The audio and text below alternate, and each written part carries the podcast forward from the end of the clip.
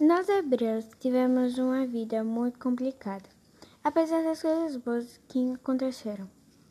O nome do nosso povo significa povo do outro lado do rio.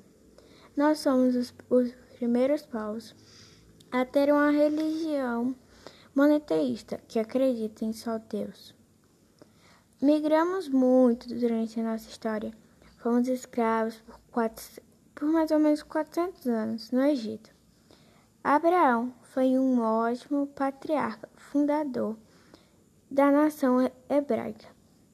Deus deu-lhe a missão de migrar para a terra prometida, conhecida como Canaã. Moisés nos libertou depois de 400 anos, mais ou menos 400 anos de escravos. Nós retornamos para Canaã. Essa fuga foi chamada de Êxodo. Moisés também recebeu os Dez Mandamentos, onde dizia que só podia acreditar em um só Deus. Isso significa que nós nem sempre fomos politeístas. Até aí, a partir dessa época, começamos a ser politeístas porque foi um dos Dez Mandamentos.